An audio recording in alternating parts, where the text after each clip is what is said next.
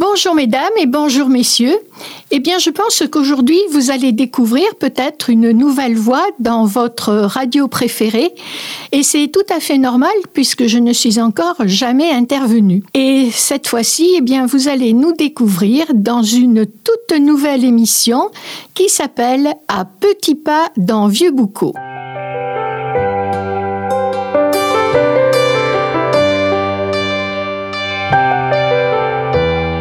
Petit pas dans Vieux Boucau avec Colette sur Port d'Albret FM.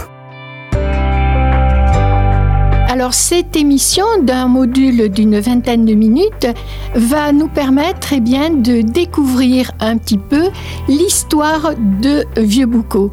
Mais ici, ça va être la petite histoire, la petite histoire locale qui nous fait vibrer, qui nous fait découvrir tout ce monde où vous allez passer vos vacances. Alors pour commencer, nous allons tout simplement suivre une famille qui vient à Vieux-Boucau passer deux à trois semaines de vacances. Cette famille, eh bien, elle a quitté le centre de la France et la voilà, après des centaines de kilomètres, qui arrive dans le sud des Landes, à Vieux-Boucau. Mais alors, il est sur la route Première impression, on voit sur les panneaux Vieux-Boucau et Port d'Albret. Qu'est-ce qui se passe? Est-ce qu'on se serait trompé? De destination Nous, on veut venir à Vieux-Boucau et pas à Port d'Albret. Alors tout cela eh bien, va mériter quelques explications. Et si on se plonge un peu dans les archives, il faut savoir que à Vieux-Boucau, nous ne possédons pas d'archives antérieure aux années 1350. Donc ce sera cette date-là qui sera notre point de départ. Et ce que l'on sait en 1350, c'est qu'on a ici un petit peuple qui vit dans plutôt des cabanes que des petites maisons, habité par des personnes qui vont essentiellement vivre des produits de la mer. Et cette petite euh, bourgade, eh bien, n'est pas ce que l'on peut appeler une bourgade à part entière, puisqu'il s'agit tout simplement d'un hameau qui dépend de la commune de Messanges, qui est une commune, pour ceux qui ne connaissent pas, tout à côté de Vieux-Boucau. Alors, ce que l'on va aussi découvrir à cette époque-là, c'est que cette commune, eh bien, elle s'appelle pas Vieux-Boucau, elle s'appelle le pluck. Le pluck, c'est en mot local le coude, le coude ou le pli. Drôle de nom pour une commune ou pour un hameau.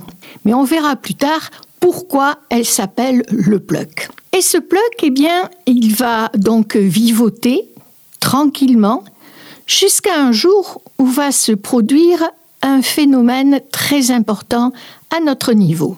On ne parle pas encore de réchauffement climatique et pourtant, dans cette période-là, on va subir pendant plusieurs mois des grosses tempêtes, du vent, des pluies, et tout cela va amener de très fortes inondations. Mais alors vous allez me dire, d'où va venir cette eau? Eh bien, au sud du département, nous avons un fleuve qui coule, un petit fleuve, et ce petit fleuve, eh bien, c'est tout simplement l'Adour. L'Adour, c'est un fleuve qui part des Pyrénées, qui traverse une partie des Landes et qui va se jeter à l'océan à côté de Bayonne. Et donc tous ces d'eau vont provoquer cette énorme inondation qui va traverser la plaine qui se situe entre Bayonne et ce que nous appelons le Pleuc et tout ça va causer des dégâts énormes. Et cet Adour, qui se jette à côté de Bayonne, c'est un fleuve qu'on va dire un peu capricieux. Et tout d'un coup, lorsqu'il va inonder cette plaine, eh bien, il va décider de changer de point d'embouchure. Et il va quitter Bayonne. Et après avoir pris un coude qui va lui faire changer complètement de direction, n'oublions pas le ploc, le coude, il va venir se jeter au boucau. Et là, je vous dis au boucau. Je vous dis pas vieux boucau. Alors le boucau, c'est tout simplement une embouchure. L'embouchure, dans le mot local, c'est le bouc, la bouche. Donc voilà maintenant notre pluck qui devient boucau. Mais là encore, boucau, pas vieux boucau. Donc il va falloir attendre quelques dizaines d'années, voire même quelques centaines d'années, pour que notre boucau devienne enfin un vieux boucau. Alors qu'est-ce qui va se passer? Pendant presque 300 ans, cet adour eh va provoquer maintenant de gros problèmes économiques. Lorsque le boucau l'Adour arrivait à Bayonne, il s'était créé autour de ce fleuve des activités commerciales, des activités maritimes très importantes. Et quand l'Adour va changer de lit, eh bien toute cette activité qui se trouvait à Bayonne va se reporter au Boucau. Mais vous comprenez que ce qui fait le bonheur des uns fera le malheur des autres. Et donc pendant près de 300 ans, on va assister à des bagarres incessantes entre les Basques et les Landais, les Landais voulant garder leur fleuve et les Basques voulant le récupérer. Et ça va nous entraîner eh bien, des, bagarres assez violentes puisqu'on retrouve même dans les archives des traces qui nous disent que les deux communautés se sont battues et qu'on a même fait donner le canon. Donc vous voyez, c'était pas toujours très agréable. Et que vont faire les Basques pendant plusieurs années? Ils vont tanner les rois successifs en leur demandant eh bien, d'entreprendre des grands travaux pour tout simplement récupérer leur adour. Et c'est ce qui va se passer. Il y aura finalement le roi Charles X qui va accéder au désir des Bayonnais et il va donner l'ordre d'exécuter ses grands travaux. Et il va confier ces travaux à un ingénieur, Louis de Foix, que l'on connaît déjà un petit peu parce qu'il a réalisé de grands travaux en Espagne, en particulier au Palais de l'Escorial, et il va réussir ce pari fou de faire revenir l'Adour sur son précédent lieu d'embouchure. Et là, eh bien, notre boucau va perdre sa bouche, il va devenir tout simplement la vieille embouchure, le vieux boucau. Je ne voyage pas, je pars on jette un livre pavé pour écrire un beau jour l'histoire d'une vie que l'on a rêvée. Je ne voyage pas, je pars pour le plaisir d'aller graver d'autres prénoms sur le comptoir de mes amours inachevés. J'ai appris à faire mes bagages dès les premières notes d'ennui, à me taire encore davantage devant des murs de mots gratuits, des étoiles au ciel, comme d'autres sèment des cailloux blancs pour faire un signe à ceux et celles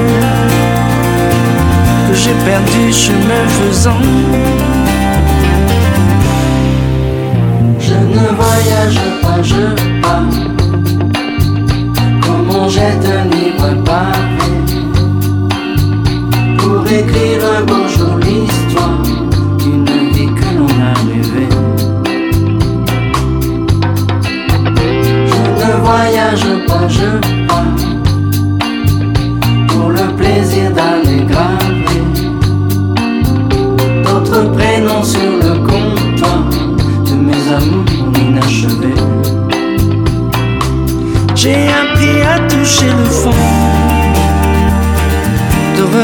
prêts à chavirer. Appris à étouffer le son. De bords de claques en pensée, à mélanger sans m'étaler.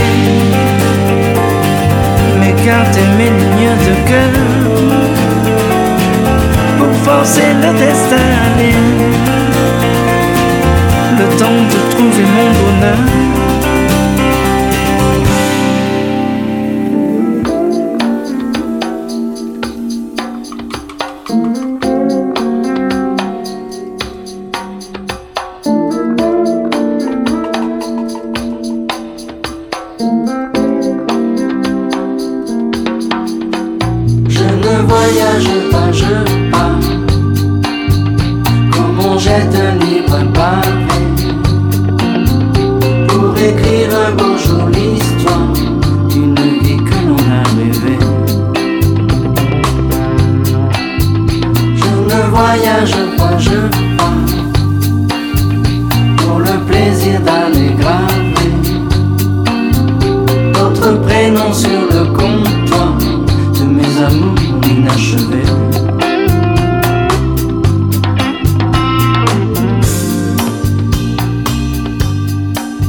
FM. FM. La radio de Vieux Boucau. À petits pas dans Vieux Boucau avec Colette sur Port d'Albret FM. Voilà donc notre ploc qui tout d'un coup va s'appeler Vieux Boucau. Alors il est bien évident que là, dans cette histoire que je viens de vous raconter, c'est un raccourci parce qu'on pourrait encore l'étoffer beaucoup plus. Mais là, le but, nous, c'est de passer eh bien, de Vieux Boucau et voir pourquoi tout d'un coup, on l'appelle également Port d'Albret. Alors là, ça va être plus simple. Pas question d'inondation, mais euh, tout simplement, le nom de Port d'Albret, nous le devons à un grand personnage. Vieux Boucau se trouve à la lisière du duché d'Albret. Et un des membres de ce duché d'Albret n'est autre que tout simplement notre futur roi Henri IV. Et il faut dire qu'Henri IV aimait beaucoup notre région. Dans les archives, on trouve qu'il est venu au moins trois fois ici, si ce n'est peut-être quatre. Et un jour, après sa venue à Obuco, il va écrire une lettre à un ami, un de ses amis, le capitaine du lac, et il va évoquer sa venue au Boucau du Ploc, qui est son port d'Albret. Donc nous voilà maintenant passés entre Vieux-Boucau et le port d'Albret. Donc si on regarde bien, on voit que lorsque sur le panneau nous avons Vieux-Boucau ou nous avons port d'Albret, pour nous, aucun souci, on ne s'est pas trompé sur notre lieu de vacances. Nous venons bien à Vieux-Boucau. Et on pourrait même encore aller un peu plus loin puisque en 1924, il y aura un arrêté qui permettra à Vieux-Boucau d'adjoindre à son nom les mots de les bains. Donc, il s'agit bien de Vieux-Boucau, les bains. Nous voilà rassurés. Maintenant, nous n'avons plus qu'une chose, c'est aller nous installer dans notre location, de poser nos bagages et demain matin, nous entreprendrons la découverte. Alors, après une bonne nuit de sommeil, nos bagages rangés, nous voilà prêts à entamer cette balade.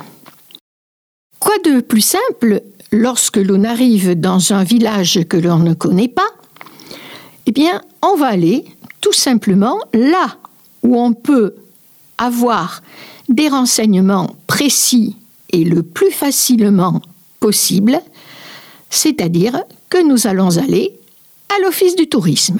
Nous traversons une partie du village, puisque nous sommes quand même un petit peu à l'extérieur, et on va aller à l'office où on va recevoir un accueil des plus chaleureux et où on va pouvoir poser toutes les questions que l'on souhaite.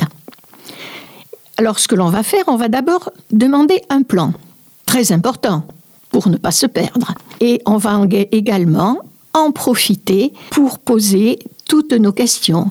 Qu'est-ce qu'on peut faire? Qu'est-ce qu'on peut voir? Où peut-on aller? Y a-t-il des lieux incontournables? Et là, chaque fois, nous avons trouvé des réponses précises et souvent dites de façon très agréable. Nous voilà donc avec nos informations on va s'installer à la terrasse d'un café pour déguster notre premier petit café de vacances et nous allons déplier notre plan.